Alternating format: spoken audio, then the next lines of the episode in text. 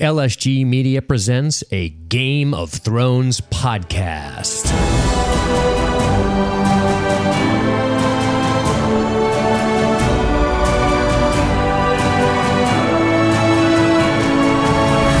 Welcome back to the Game of Thrones podcast by LSG Media. I'm Dean. I'm joined by Jessica. And this week we're going to be talking about season six, episode four Book of the Stranger. And sitting across from me, as she always does on this fine show, is Jessica with her nice glass of red wine. Her notes are gathered aplenty, and uh, she's ready to uh, get after it today. Me too. I got a lot to say about King's Landing, Jessica. But before we get to all of that, the first thing I'd like to do is say hello. Hello. And I want you to tell me, how did you feel about this week's episode? I liked it a lot. Thought I'm second viewing. I thought I would be like, eh, no, it's not as good as I thought it was, but I still liked it a lot. Okay. I thought it was a strong episode. I like it. It's um is there anything you didn't like about it? Um, yeah, I there was some stuff that I was so so about, but not really too much. I felt like it all. What was your favorite what was your favorite plot area and what was your least favorite? My favorite plot area was when Brienne and Tormund were together in the scenes because I am in love with them as a couple. Even though all they did was look at each other across the table. Wow, you're Really you are into a, that. You are an odd duck. I'll just say that. I'm sure that if they ran off to have a romance together, that you'd be much more interested in that than anything else that was happening in Westeros. I hope they have a spinoff. Honestly, Yeah. I'd watch that shit. they might. they ride elephants everywhere because they're too huge for horses. Although I learned from somebody on the Facebook page that Brienne is still taller than Tormund. He just looks gigantic when he's standing next to people like Jon Snow who are short. Hmm, makes sense. Least favorite? To be honest, I mean, Winterfell was kind of useless. The Yeah. Ramsay killing Osha stuff. Like, Yeah. We knew that was coming. Yeah, not much there. Yeah, th- there's not much to say about that. Okay. Well, if this is your first time joining us, one of the things we like to do is we like to go through each area, not necessarily in the order they appear in the episode, unless it really matters. In this case, it doesn't. So we try to, instead of going scene by scene by scene, we just go area by area by area by area. And uh, before the show started, Jessica was, uh, you know, writing equations and shit to try to figure out how she was going to order this. Yep. And uh, she managed to order it because I said, you know what, you do it. I'm not doing it. It's all you. So tell us the order in which we're going to go. We're going to start with um, most boring, perhaps, or at least shortest, the Iron Islands. We're then going to move on to Winterfell, which, Okay. you know, it's, it's pretty self explanatory pretty quick. We'll then talk about the Vale, which will bring us to the Wall, which was really, even though I said it was about Brandon and Tormund, overall, the Wall was probably my favorite part of the episode. Okay. Uh, from there, we'll go to King's Landing, which Dean apparently has a lot to say about, Yes. followed by Meereen, followed by Dany and the Dothraki, and Daario and my boyfriend Jorah. All right. Sounds good. Yeah, because they're all together. That makes sense. Yeah. Okay. We will go through each of these uh, to repeat that Iron Islands. We're going to go to Winterfell. We're going to go to the Vale. We're going to the Wall, King's Landing, and then Meereen, the Dosh Khaleen, Daario, all that shit. And uh, then we will get to some listener comments. And then we will wrap with a couple of final thoughts and possible predictions on where we think things are going, as well as updating you as to the Deadpool, which is something we started at the beginning of the season where we had some people and it happened to grow and then it took off on Facebook. And then John Marginson decided to manage it for us. And uh, he gets that information to Jessica, and Jessica's going to relay that information to you and tell you how everyone's doing in the Deadpool. Um, I just want to ask you a question, Dean. How many dead people do you have on your Deadpool? How many people do I have still alive? No, that are dead, that are actually dead. Well, of my five people that I picked, five of them are alive. Yeah, me too. And we host the show. Well, you so- know what happened? I saw. thought you guys were picking the five people to stay alive. Yeah. So um, I apparently was wrong about that. I didn't realize we were picking the. I thought you meant the non-dead pool. So I think I have an excuse. Yeah. Uh, somebody, somebody on my list is dying next week. I know it. Yeah. Well- Probably Loras. So I'm probably going to lose some Tyrells real soon. I guess we're gonna find out. I, I can't wait till you talk about King's Landing. I hope that's in all your predictions. Got a lot of King's Landing to get through. But before we do, let us set sail for the most hard and unloving place in Westeros, What is Dead May Never Die? except possibly the dungeons of King's Landing. What is Dead May Never Die? Let's go to the Iron Islands. Boop, boop, boop, boo-doo-doo, boop. That was my music for the Iron Islands. Not That's very a great good. song that they have. So Theon is home. Yara's pretty pissed. It's a rough start with the sister who's upset uh, that many people die trying to rescue him. I think she has a legitimate gripe with him at this point. I agree. She sailed in under the cover of night, started a raid, went into the dungeons, Lost people. lost people, killed lots of people, managed to get the gate open to get him to go. We know that she escaped, so we know she would have escaped if only Theon, or Reek at the time, was complicit and cooperative in that escape. However, he was not. Not unrealistic, though, because he's a beaten, crushed soul. Yeah. He has no. He's not Theon. He doesn't even, that, doesn't even know who that is. He was so afraid at the possibility that this escape failed. That's part of it. That the repercussions of that failure could have been pretty devastating. I mean, once that guy cuts off, you know, your brajo, you're you're in tough shape.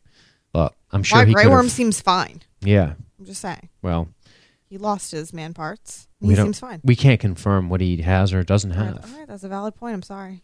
And uh, I don't know. So Theon's home. We know that a king's moot is coming. We talked about a What king's happens moot. at a king's moot? At a king's moot, they all um, sit down and uh, they sing.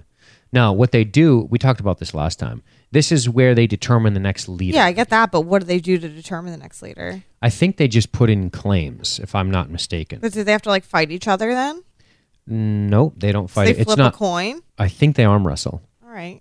No, it's not any of that stuff. I'll tell you exactly what they do. When a king's moot is held, any captain may put his name forward as a candidate for the rule. Any captain, okay? As among the Ironborn, quote, every captain is a king on his own ship, end quote. And name three champions and may try to sway his fellow Ironborn with a speech or his prowess and gifts to show his generosity. Only once a vast majority call out a candidate's name to proclaim him king does the king's moot end. So what's going to happen is this random bro who killed Balon Greyjoy is going to come back and beat Yara for the king's moot. This Is what's gonna happen, right? a lot of the theories that are out there. Okay. Sure. This random guy didn't appear to to th- cast Balon over the end of that rickety ass bridge down onto the crags below to not then play a larger part in the episode. So I'm assuming we're going to see more of this man, this man that a lot of people assume is a brother named Euron, but I guess we'll see. There's no real predictions on that just yet. I mean, there's no guarantee that he's anybody at this point, other than we know he's somebody. Other than that he's a murderer. He is certainly a murderer. So I think that Yara is dubious about Theon's return, the timing of his return. I like this. Which is pretty. I mean, Absolutely. I mean, we're on the. Well, perfect did she say it's a, a day or two days away? But here we are. He has what what you would call a, a legitimate right to the throne. Oh, 100%. Now, I don't know enough about the Ironborn to say for certain, but a King's Moot's a traditional ceremony held by inhabitants of the Iron Islands in which kings were chosen by longship captains. Now, I don't know if they have a blood right to the throne. I'd assume so based on the way he used to speak, meaning he, Balon, that Theon was in fact the rightful heir. This must be something done in the idea of their being them being unsure if they're not sure who that rightful heir is. Mm-hmm. That's why I think that Yara is concerned because maybe Theon could lay claim to the throne if he wanted to. Yeah. However, I don't know for certain. Uh, I, I didn't do a ton of research on that. What I do know is that it's irrelevant because Theon says he has no interest in being the king. Zero. In my notes, I wrote that Theon doesn't want to be king. He wants Yara to be king. yes. well, to be fair, she has more Cojones. than- cojones than he does. I mean, she sailed to the fucking Dreadfort and then took longboats under the cover night with stealth oars. Um, when she thought And, Theon uh, was going to help her become not king, but ruler of the Iron Island, she seemed more interested in being his friend again, honestly. I mean, siblings fight like that all the time, guys. It's fine. In the chat, Cooper saying a king's moot can be called if the crown is contested, but does that mean anyone can contest it at any time, or does that just mean if it is in fact contested? Uh, meaning that if Theon is not the clear choice, can then a king's moot be held, or if Theon is the clear choice, can they still hold a king's moot? I wonder. I'm not sure if you can answer that. Maybe you will, and if you do, I'll come back to you. I wonder if the United States should hold king's moots. We should go back to those days. Their prowess in battle, I'd pay for that. yeah, I mean, it would be interesting. I'd like to watch that. Bernie S is in the chat. It might be Bernie Sanders. He might be getting Couple of- advice on how to, um, I don't know, when the king's moot to the United States. If he if he goes into the if he goes into the prowess in battle, he could be in trouble. No He's short, heavy, bad cardio, But I mean, who'd you be going against? Donald Trump? shitty, shitty range. It'd be terrific. It'll be terrific. Uh, I don't know. It's a bunch of fucking nonsense. It would be about as it would be about as ludicrous as what we have going on right now. But I don't want to get pulled off into that damn fucking deep waters of that shit. Let me stay on target here. So, I am curious about the Iron Islands. I am curious as to how it's going to go down. It seems very interesting. And I'm telling you, I know people are making fun of me for liking Iron Islands. I know you guys are busting my chops, but they are they're cool, man. And uh, I think that they're going to come in handy when uh, somebody needs a navy to get shit done. So we got we got some stuff coming. We got some uh, Sure things do. coming. We got blood coming, and uh, I'm curious as to how it's going to go. But I There's guess nobody on my Deadpool in the Iron Islands, so yeah. My, well, I have uh, Theon on mine, and now he seems real safe and tidy yeah, I know. I out on think those Theon's islands. pretty good. Go figure. Although to be fair, I think you have him on your "Who's going to die next" well, thing. that was from like two weeks ago. I need to redo that. I think. oh, is that how it works? You just I get to think redo every it. Every week you repick people. What? That's not how life works. if I would have known that, I would have picked somebody different. yeah, that's the point. If you would have known, you didn't know. You guessed wrong. I would like to pick somebody different. I like to change that today. I think we should yeah. all Okay. change it. Let's wait for the Battle of Winterfell and then pick. Once we see which army is winning. I'm going heavy Tyrell for dead. All right. Speaking of Winterfell, Speaking of Winterfell, oh my, I got to tell you, I got to hand it to to Ramsay. His stick to itness to not only slay a wildling, which would definitely make the late great Alliser Thorne and sweet innocent faced Olly happy. yeah, like, yeah, it would. Right. right now they're dangling on their on their uh, rope somewhere, and uh, a little smile cracks their cadaverous faces, and uh, they they they cheer three times. At least somebody hates the fucking wildlings. But uh, no, I guess that OSHA, you know what? OSHA's got no creep to her. No creep to her. She's a little too obvious. She's hot. Just gonna throw it out there. Yeah, sure.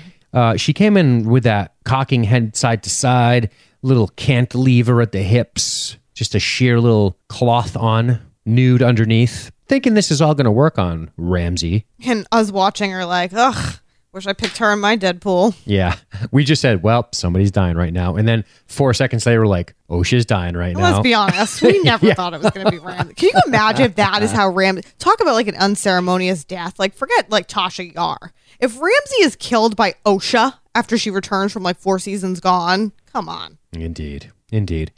But uh, yeah, she uh, she comes in talking low. She knows what men like. I like how she appeals to his savagery because you know she hung out with Thenns and Thenns eat people, and Yeah. she's like, "Do you eat them after?" And he's like, "What? I'm not a savage. I just cut dicks off, rape people, and murder people, and cut all their skin off. I'm not a savage. I'm Ramsay Bolton, Warden of the North." This is a cool bro. Yeah. I'll tell you, this scene was tense. I liked it. I was wondering what was going to happen. I didn't realize until a couple minutes in that somebody was dying. And then I thought, oh shit, you're really playing your hand hard here. Why are you making this move right now? Lay low, baby. You got to be like a snake in the weeds. The first time you go to bang Ramsay, you can't try to kill him. I mean, come on. yeah. Yeah. Right? He's on to you. Assuming you survive the fucking, right? You might have another opportunity to come after him. Yeah, and I mean, this is the thing.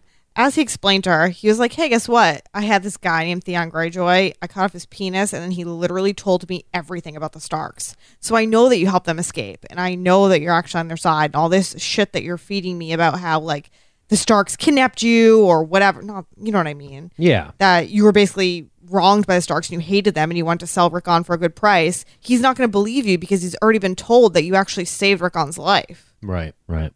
But he does finish his apple, so I got to hand it to him. Yeah, He's- he he used that bloody knife and cut some more apple skin off. I'll tell you, he knows that winter is coming and he's a good leader. He doesn't want his loyal subjects to starve. He doesn't want to waste food. So he really finished off that Granny Smith apple. Yeah, I mean, but I don't understand why I had to peel the skin off. Like he couldn't eat that part too. That strikes me I so like the skin on the apple. Yeah. Just saying. Yeah. That strikes me as uh, uh you know, when I was a little kid, I used to like peeling apples with knives. Okay, psycho. Did you also like stabbing wildlings in the neck? No, just small animals. I'm working my way up. no, I uh, I did. And then I was like, Yeah, I did. I, I love stabbing people. You know I hate apples. No, no, no. But I uh, I used to like doing that, and I was just like, this just fucking takes too long. I just want to eat the goddamn apple. I'm a man now. You can get like apple peelers, or I have an apple corer. That's pretty cool. Riveting. Here's what I will say. Whenever I saw him peeling the apple, I just thought, how perfect of Ramsay to be peeling something. This is what he likes to do. He That- just likes to peel things. Obviously, that makes sense. Flaying Right. the apple, Mando Tori says in the chat. Flaying Yeah. the apple. No doubt I'm about an it. idiot that I missed that. Honestly, Yep. All right. Well, after this, he we know he dispatches a rider to the wall. So uh, yeah, and we'll get to the letter first. But first, we get another little. we're gonna swing by the Vale, I think. So that's about it for Winterfell. But but I can't wait till we get to Ramsay's letter because Oh, it's so good. It's the best. It- it is the best letter. It's so awful. It's the best letter ever written. Just come and see. Come and see. Come and see. I'm like you are a fucking uh. psycho. I cannot wait. Come at me, Snow. All right.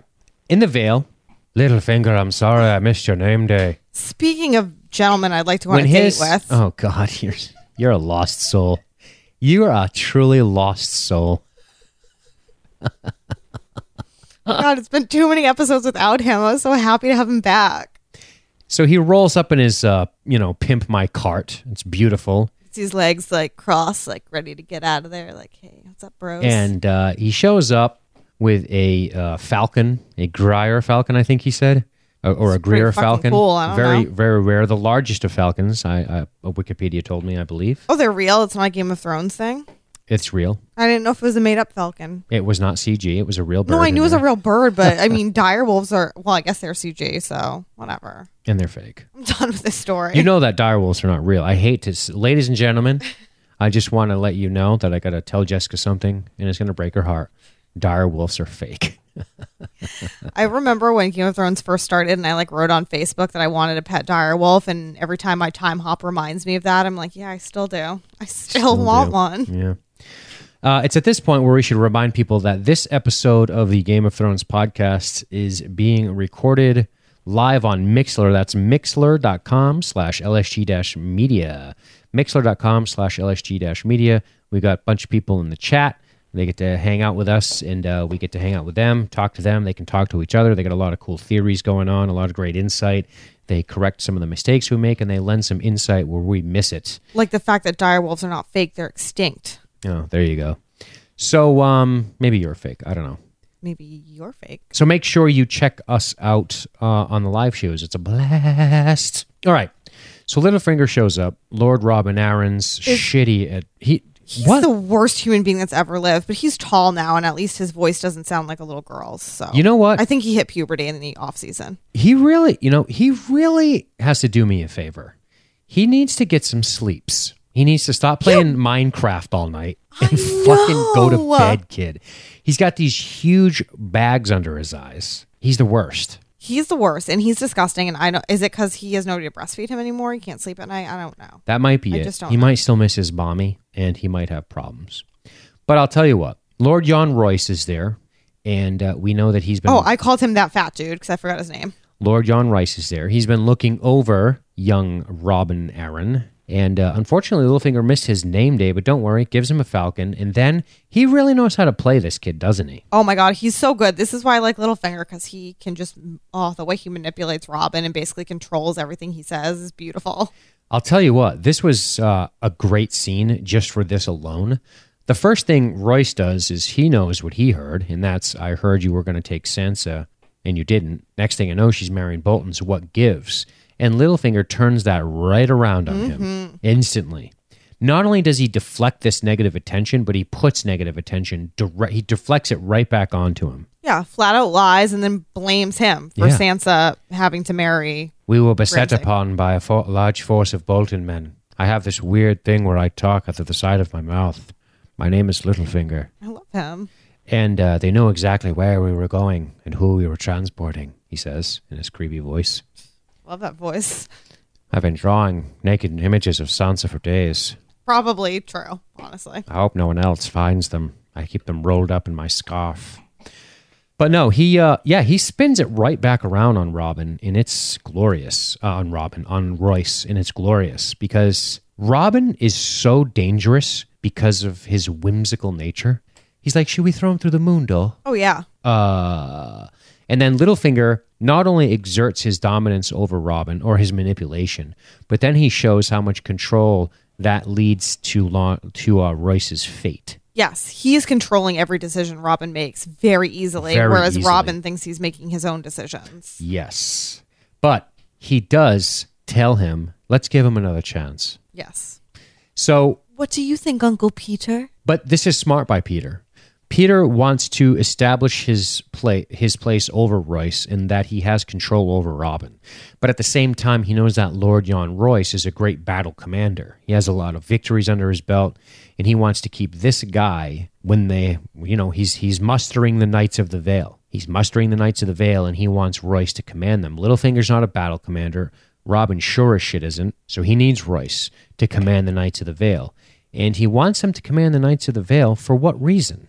Oh, to save Sansa. Yes. But I love the way he says it. He's like, "Oh, Robin, you know they have Sansa. What do you think?" And Robin's like, "Well, Sansa's my cousin, so I guess I should save her." And Littlefinger's like, "Yeah, I was thinking that too." Right, right. It's just so good. It's such a good moment. It's a great moment because he lets the kid decide for himself and it gives the kid confidence. yeah, where he thinks he's making the decision, but he's not. But he's not, not even close. And uh, Littlefinger agrees. Gather the Knights of the Vale, he says. They're going to war, baby. Yeah. They're going to the north. I think they're going to smash some Bolton Head in. Probably going to meet up with the wildlings, and uh, that's a force to be reckoned with, don't you think? Let's talk about that force to be reckoned with. I'm ready. All right. So at the wall, Edison Tollett's not happy with Jon Snow's flippancy. Like it a lot. I like it a lot too. because I think that this is I think he should be called out, Jon, because these people rely on him and they fought through so much together, including Hardhome. Mm-hmm. Y- Jon just wanting to walk away is going to be very hard for someone like that to swallow, and he should. Yes, he should. Now, before we we press on in this, the chat is speculating as to does Littlefinger care about Sansa or not? I believe he does. I think he does. yeah, I think he does just based on the fact that he has always been in love with Catelyn Stark. He didn't care too much for Ed Stark, obviously. He did get him arrested, which led to his beheading. But I think he's always held a torch for Catelyn, and I think thereby he he likes Sansa. I think he likes Sansa. Sexually? Yes, Oh yeah, hundred percent. but he also knows that Sansa is a is a keystone for the North. This is the thing, and Yana Stark in the chat said he wants her, but it doesn't mean he won't throw her under the bus, which I agree with. He wants Sansa. Like at the end of the day, if he can somehow be married to Sansa and rule the North with her, that's his dream. But he's going to use her for what he needs to gain that power. Mm-hmm. Because as much as he's into Sansa, which I think he is, his love for power is a little bit higher. I His love for those redheaded Stark women. I think Littlefinger's got a knack for self preservation. And I think if anything jeopardizes his self preservation, that it will be something that comes second. So I think he loves and respects Catelyn Stark, always has.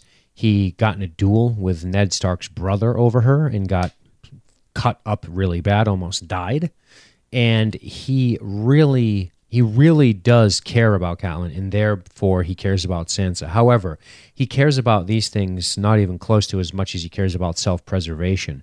If Sansa had no claim, if she was just a common girl, I don't see him making all these moves with her. I think as long as he feels that he can control her in some way, that he can manipulate her in some way, which is what he's so good at, because he can make her life better through manipulation at the same time by helping her get become the warden of the north in a sense or get over there. Yeah, he's helping her and helping himself at the same time. Correct. But he's only helping himself because she has the power because she's a Stark.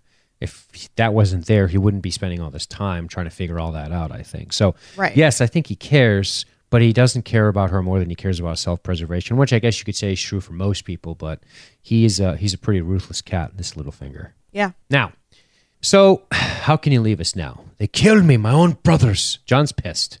And the horn blurts out to interrupt this. And I have to say, so when we were watching this episode, we were watching it with friends, and we were about what would you say, five minutes delayed max. Yeah. So we were slightly delayed watching the episode. And when I'm watching the credits roll, I get a text message from my sister saying, wow. And then I get a text message from her boyfriend saying tears or something like that. Mm-hmm. And I was like, what in the world could have happened in five minutes that I'm getting these texts? Like Right. something crazy is about to happen. And when I realized what it was going to be, I, I mean, this was wonderful. Yeah. Yep.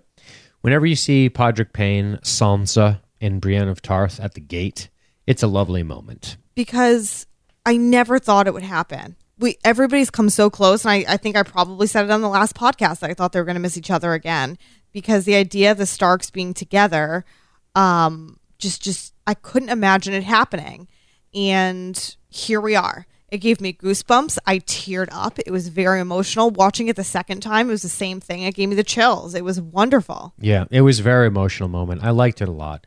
You know, I've been going back and watching the early episodes, and uh, I've been doing all this research on the history of Westeros. I bought that crazy book, World of Ice and Fire. It's this beautiful illustrated book that goes through all these ages, and I've been watching the early seasons again. And I just watched the first three episodes.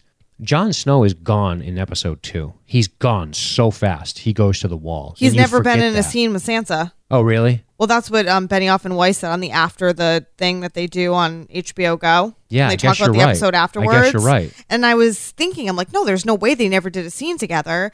But you mentioned him leaving episode two. I'm like, no, I He guess does. they never did. Yeah, he does. so those actors were actually have never been on screen together. So, just as a reminder, Robert Baratheon, King Baratheon, comes to Winterfell because he wants to ask Ned Stark to be his hand. So they host the king. Jamie Lannister comes. All the Lannister comes. Tyrion comes, and uh, and then Benjen Stark shows up. Right. So all these people are there, and they're at they're at Winterfell, and they have this party, and Jon Snow doesn't even go in. Because he's, crying in a corner writing poetry, like with Kylo Ren somewhere. Yes, yes. Put him on the ship. He's standing. I feel like they would be bros. put him on the ship. So they're standing at the end. He's standing like beating up a, a, a practice dummy while everyone's inside having a grand old time, and Sansa's making fucking googly eyes at Tommen. That You mean whole Joffrey? thing. Joffrey. Tom was too Tommen. young for her. Sorry. Who's now banging Margaery. But um, Anyway. yeah, it was. Uh, and then uh, Jamie Lannister taunts Jon Snow. He's like, "Have you ever swung that at a man?" They, they had that whole conversation, and then he runs into Tyrion, and then him, Tyrion, and Benjen head off for the wall. They ride south on the road, and then him and Ned split. And Ned's like, "Oh, I'm going to tell you about your mother next time I see you," and then that never happens. and then he loses his head. so yeah, it you there was never. It was they. It never happened. They never. They were in the episode together, but they never really interacted. Yeah. Yeah. They've never done a scene together, is what Benioff and Weiss said. pretty wild. Anyway, they are now. They are together, a loving embrace. I like this. I like how Brienne's in the shot here, and she just kind of lowers her head in respect. I like when they first go in and Tormund sees Brienne and he's like, hey, He's like, I like that part too. He's really into her. "This is how I go down on a woman." Oh wait, that's later Oh, when he's that- eating his okay. bread for twenty minutes. uh, so Sansa and jo- Jon recall Nan's kidney pies. They lament on how they never should have left. Sansa admits that she was an ass. I was awful. Just admit it. You she were says. occasionally awful, he says. Yeah. And I got to tell you, thinking back on that, Jon Jon was Bran gets pushed out of the window in the first episode. In the second episode, Catelyn stays by his side in bed forever. And Jon goes in to say bye to Bran, and Catelyn is brutal to Jon. Oh, yeah. That's something you might forget, but Catelyn Stark was had no love for Jon Snow because he she always thought of it as 17 years ago when you brought home another woman's son. That's how she always yeah, said it. sister's son, aka my nephew. And uh, it was uh, it was hard to watch because she's just so cold to him. And I wonder if what Sansa's saying here was there as a result of that because he was always close to Arya, and I wonder if maybe Yeah, but Sansa was kind of just a bitch in general. Let's be honest. Yeah, when she was younger, when she was younger for sure, especially to Arya and everybody else, she got her own dog killed. But anyway, Sansa is cool now, and she takes a nice swig of shitty Night's Watch Dirty Feet Ale. I, I like that is. I like this a lot because I think that this is like a passage of time and understanding of how far they've both come. They were children the last time they were together, and you know Sansa was being a bitch, and Jon was writing poetry in the corner and painting his nails black. And then here they are now, and they're adults. Like he's drinking ale, and she's like, Sure. "I'm gonna have some too." And he thinks about it for a second, like this is my kid's sister, but he's like, "No, she's an adult now. We're adults. They've grown up." Yeah, It it's just one's that been little murdered, moment. one's yeah. been raped. You know, they've gone through the ringer. These Stark kids Um, or Targaryen kids. I don't know. Guess we'll find out. well, once a Targaryen kid, probably. anyway, I just thought that that tiny little thing where they shared the ale was a nice moment that said a lot. It did. Like we were children last time we were together, and now we are grown up. I like your style. So, if I don't watch over, your father's ghost will come back and murder me, Jon says. And um, he is referring to Rhaegar Targaryen. No, I'm just kidding. but uh, Sansa suggests taking Winterfell back from the Boltons, and she immediately starts breaking out the numbers. How many troops do you have? Winterfell, it's our home, ours. It belongs to our family. We have to fight for it.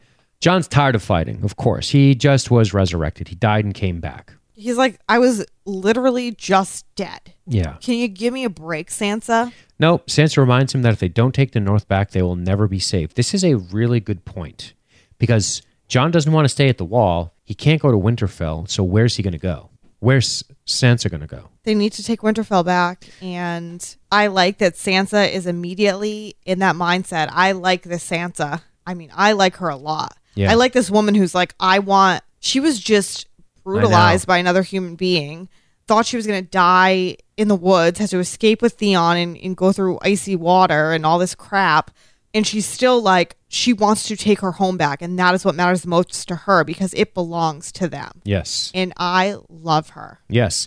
I like that she has to motivate Jon. I think that that's Jon Jon has always been he's always been a a hemming and a hawing kind of guy. That's the way he's always been. Emo. And right up until he decides and then he really fucking decides, which I appreciate about him. He's not impetuous. He's not an impetuous guy. He's very much a meticulous man. And uh, yeah, they're talking about it. We cut to a scene in the courtyard here where Davos starts to talk to Melisandre. And she says she'll do whatever Jon Snow asks. He's the prince that was promised. Well, aren't you just so fickle? the prince that was Every promised. day it's a new fucking prince from Melisandre. Indeed. Yeah, the prince that was promised is uh, a uh, like a prophecy in the whole Game of Thrones thing, and uh, I'll tell you a little bit about it now. The prince who is promised, or the one who is promised, also called Lord Chosen, the son of fire, warrior of light, mythic figure.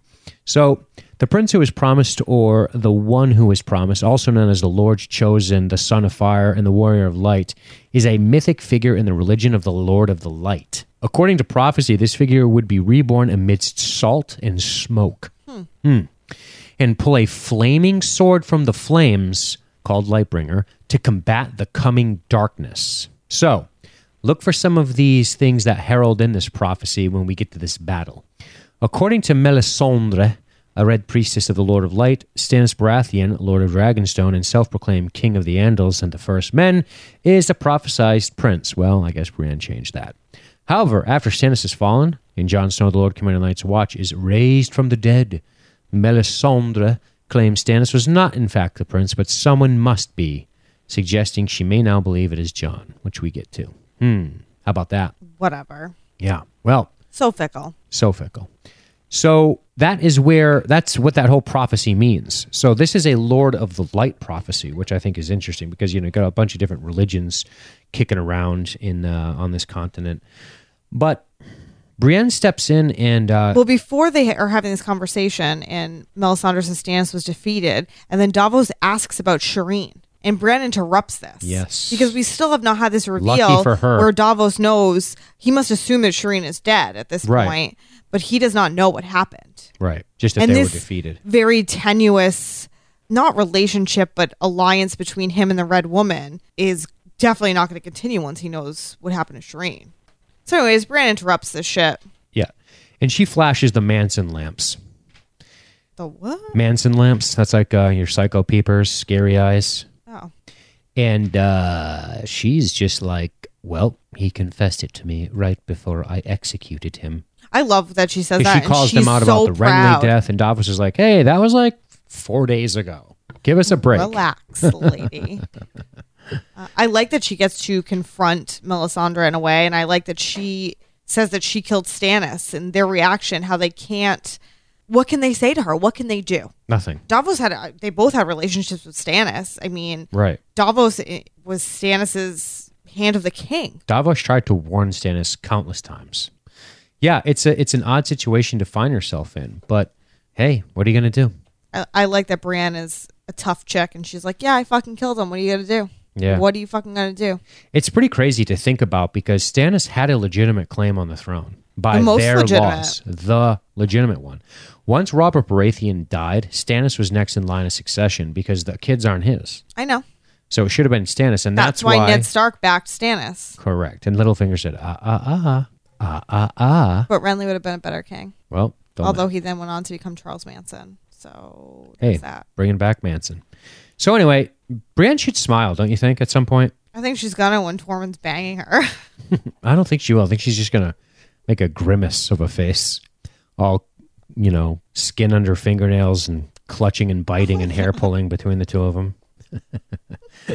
no, I say she can smile now because she rescued the Stark girl finally and killed Stannis. I mean, she's on the up and up she here. did everything she needed she's to fulfilling those vows. do. Good work. Wow. All right. So later, Tormund shows Brienne how he'd uh, perform cunnilingus on her. Edd apologizes to Sansa about the food. I like before that. Okay, can I talk about Brienne and Tormund again? Good lord. Please tell me something that matters. Listen, I'm obsessed with Brienne and Tormund as a couple. I just want to be honest. If anyone wants to send me their fanfic, feel free. Um, She ain't gonna sleep with a lowborn wildling. they're hundred percent gonna date and be a She couple. is a lady I cannot of wait. the Sapphire Islands.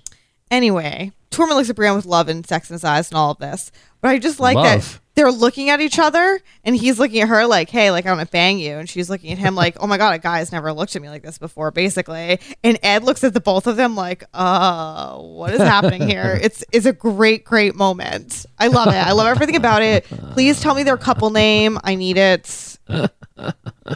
Love them. Yeah, I don't know. I think that would be. Uh, I'm not sure either. I'm sure one of them would sustain a long term injury after that encounter. I just am in love with them. I don't know what else to say. I, I've never really shipped a couple hard on Game of Thrones. Yeah. Well, Gotta be honest. she's got to let that Renly thing go and, Remund. and, and move on. Hashtag. That's what we're calling them. Wow. Well, On to the poetry from Ramsay, which again was mm, amazing. Ramsay is amazing. But before we get there, you're you're a little early. So Jon Snow. Oh no, you're not. You're not. You're not early. This Oh, he gets the letter, early. then they talk. Okay. So Jon Snow gets a gets a piece of poetry from Ramsay Shakespeare Bolton, and uh, come and see. Come and see. Come, to my see, fun house of wonders. I could see him writing and shit, twirling around his bed Dancing. chambers. It's like a musical, honestly. Yes, yes, absolutely. And uh, he's basically, uh, you know, he calls him uh, traitor, bastard, bastard, traitor, traitor, bastard. Rickon's in the dungeon. Your direwolf's dead. You're a bastard. You fuck wildlings. Come and see. Come and see. Come and see. Come and see. I'm going to slaughter all your wildlings. I'll skin them. I'll let my soldiers rape your sister. My dogs will eat you. I'll take your eyes. Come and see. Come Actually, and they were going to eat Rickon. Yeah. Yes, come and see. Come and see. It's So, a musical. uh, it's a musical. the. Game of Thrones musical. I think he. Uh, I think he really is trying to taunt Jon Snow into some battles here. Oh, for and, sure. Uh, boy, what a letter! I'll tell you. And then he signs it, Warden of the North, and all this crap. And Jon is like, "What the fuck?" Yeah. And Sansa's like, "Oh yeah, he definitely killed um, Roose, and that's what happened here." what do you think? Do you think the chat saying the bastard bull? the bastard bull. That's awesome. Uh, shit. I like it. so, um, what do you think about? Uh, what What do you think about? Do you think he did that in one draft? There's like a stream of- Sweeney Todd. The chat says yes. I thought it was like like really James Joyce, like stream of conscious. he was like, "I'm just gonna right. let it out there. I think you're right. I think you're right. I wonder how many how many how many, how many drafts he had. Who who proofread who proofread that? He brought it down to Rickon. I mean, honestly, Rickon, you're 46. You've been around a while. Perhaps you can lend some of your wisdom since you're far older than me. I was just thinking, I'm like, who else is actually in Winterfell? I don't know. No And no, no nobody. characters. The only uh, He had the Umber. He had the Umbers looking over it. I was gonna say, sorry, I gotta do it. The only the only people we ever hear about Oh, being in Winterfell and being involved in Ramsay's life are the dogs. Yep, that's it. Sorry, Well, I had to say it. yeah, he tries. He, he writes a he writes a little thing and tries to whoop things up into frenzy. So, so they start to break down. Let's talk armies here. Let's so talk men. let's talk men. Jon starts to break down the numbers. Two thousand he has, but Sansa believes that the Boltons have five thousand. So that's more than double. Plus they're defending, which means the Wildlings are fucks. Five thousand from what Ramsay says when he's making up his stories. Who knows if that's true? I don't know, but here's what I'm going to say about Ramsay Snow at this point. Ramsay is fucking cagey, okay? He's stabbed people that have tried to kill him. He was doing a good job at taking on Yara and her men, killed a bunch of Ironborn. He's he's tough. He's a good fighter. He fought in the field. He led the charge against Stannis and won. I mean, he severely outnumbered him. Probably didn't take many casualties from the Stannis battle. So let's say 5,000, 4,000, still double what the Wildlings have, and they're defending. I just, the Wildlings can't win that fight alone. Okay, but let's again. Sansa's like, listen, bros, let me explain to you how this works. You also have all the northern families that will help you. The North remembers. There are northern families that They better help. start fucking remembering because I think they But have Alzheimer's at this point. Forget the northern families, and some in the chat said this too, but I got it right in my notes. It says, "Side note: It's all good. Don't you worry because the Vale is coming." Yeah, I know. I Bam! know. I know. But they don't Mic know drop. that. But they don't know that. But I do. So unless they get a raven, I should write them a letter. The Vale is coming. Come and see. Come and see. come and see, come and see. He's like dancing around. Ramsay definitely puts on a wig and dances around. feel he like- does a little. He does a little tuck. He does. He does a little. uh Talking does the pee pee He dance tucks from and he, California. yep, he tucks and he does the pee pee dance. Goes up an octave. I feel like the actor who plays Ramsay looks like he'd be a great actor in a musical. Yeah, He's a, he's been in a musical, right? He must have. He just looks like he would Uh, right that's in. that's pretty I could see him arbitrary. dancing. You got a computer right there. I'd probably check your facts. Yeah, I will. oh, I will. Don't you worry. check your facts. Come and see. All right. Well, they break down the numbers. It doesn't look good, but Jon says, "All right, I believe you. Maybe they will fight for you if I let it be known that I am back and uh, ready to rock and roll." But Iwan Rheon, or the F you say his name, is a Welsh actor, singer, and musician. Hmm. Yes, that means he's definitely been in a musical. He studied at the London Academy of Music and Dramatic Art. wow, He was on a Welsh soap. Oh wait, he was cast as the haunted Moritz Stiefel in the London production of the Tony Award-winning musical Spring Awakening. wow. What? I bet there's YouTube of him out there. Oh my God, there must be. Oh, he played the lead role in the philosophical radio play Dark Side, based on Dark Side of the Moon. Ooh, This guy is definitely. I told. I told you. I just got that feeling about him that he he was in musicals. hey, not to mention, got a body for days. Admit it. Admit it. no, it. he's really good looking. Even though he looks like he might be the can't get right version of Frodo Baggins from the neck up, No, he's, got much a, cuter. He's got than a that. body for days. He's much cuter than that. I think he's cute. Yeah, He Well, also I has guess we'll see. CDs out in the world. yeah. You can get his EP, Changing Times, You know what? or his third EP, Bang You've- Bang. You've convinced me. My chips are all in on the Boltons. Fuck the Warden. Fuck the Starks. Fuck the Wildlings. Fuck the Vale. I hope Ramsay just continues to do what he do. Do what you do, Ramsay. All I know is if he's gonna sing a song at the end of the day, I'm in. Shit. When's Game of Thrones gonna do their musical episode? Everybody Who else knows? does. Yeah, no kidding, right? Have you ever seen the Jon Snow? Not Jon Snow, Kit Harington when he sings to I did. um, the It was actress who plays a awesome. grit. I have. It was great. That's all right. Whatever. It's really cute. Moving right along. So I guess that concludes the wall. Of course, we see, you know, when you watch it again, you catch the the uh, guy with the flayed banner on the shield and he has the white flag. That was pretty cool. So I guess Ramsay doesn't have any crows. He has to send people. No, he wants to send people. I guess. But he's risking that guy getting his head chopped off. I don't think he really cares about his guys, honestly. Alrighty then.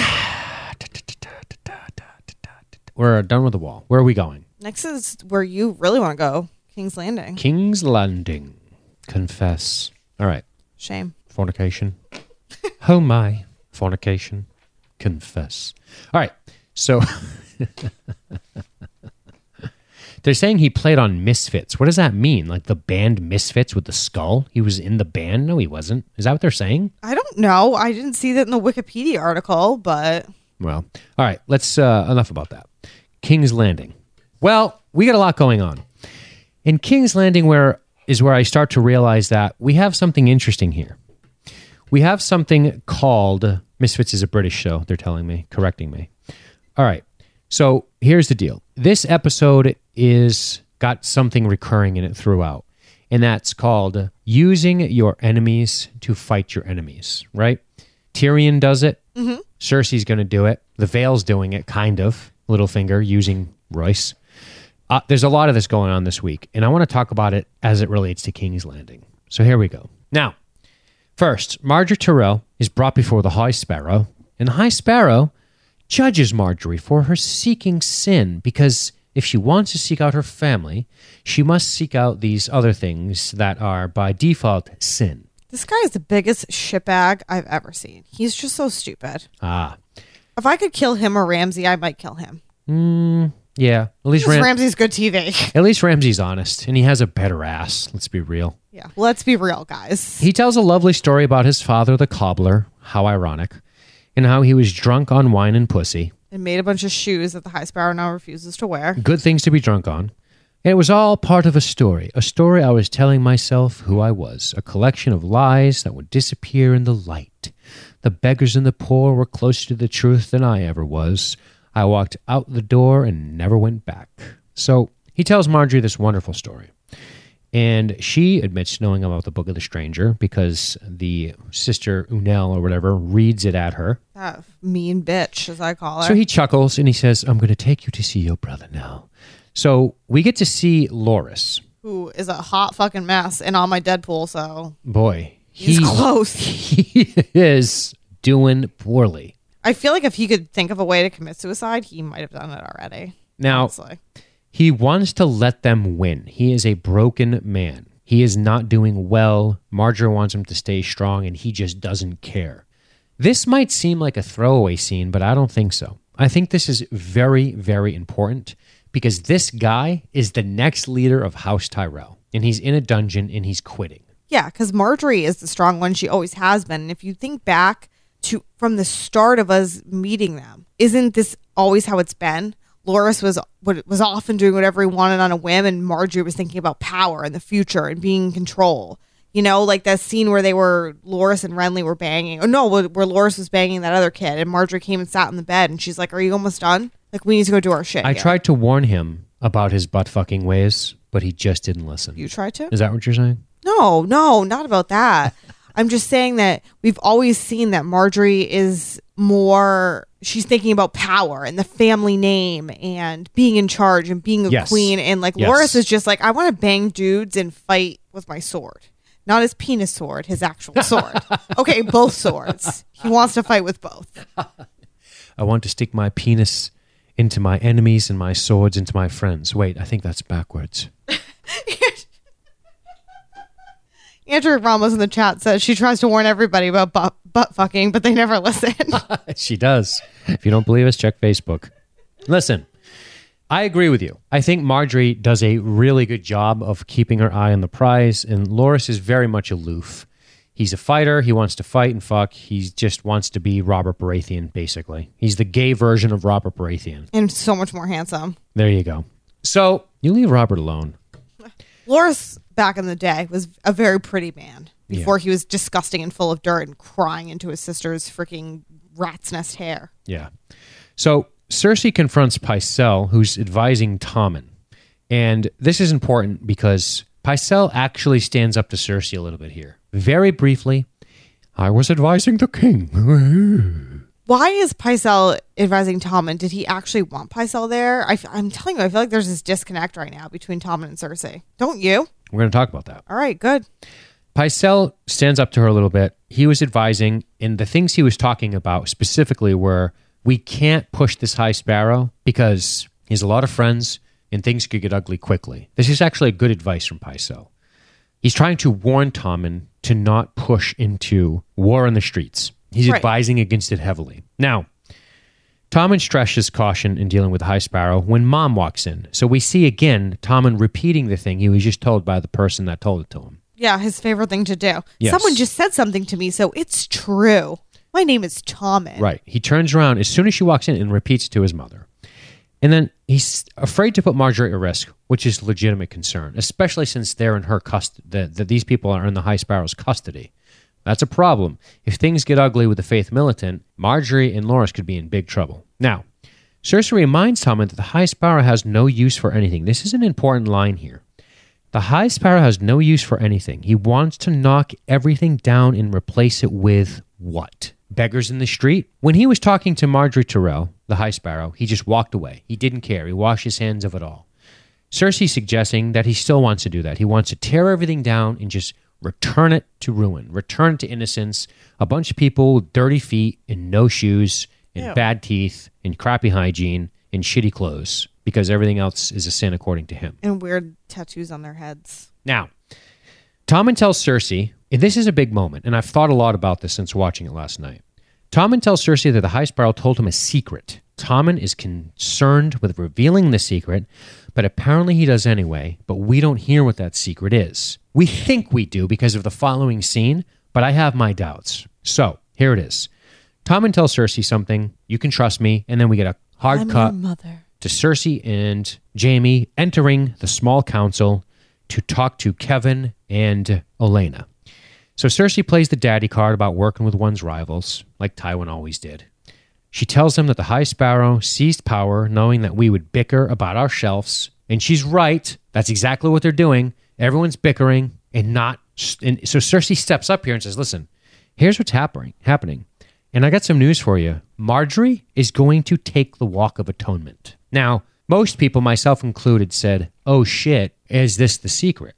And most people, yourself included, were like, "Oh shit, hope it's not a body double." So Olenna ain't having this. That cannot happen. That, will not happen. That's literally what my notes say. Olenna's not having this. Nope. Jaime breaks it down and he says, Here's what's going to happen. The Tyrell army is going to come here. Kevan's going to stand down. Kevan starts to tell Jaime that if his king calls on him, and then Jaime says, Listen, it will all be over before anyone knows what's going on. Kevan cautions that civil war, if it doesn't go smoothly, it's going to get ugly. And then Olena says, Better them than us. So the Tyrells are playing into the Lannisters' hands here. Now, let's talk about what all this means Sure. and what I think it could mean. So curious. and here are some of the things I was thinking.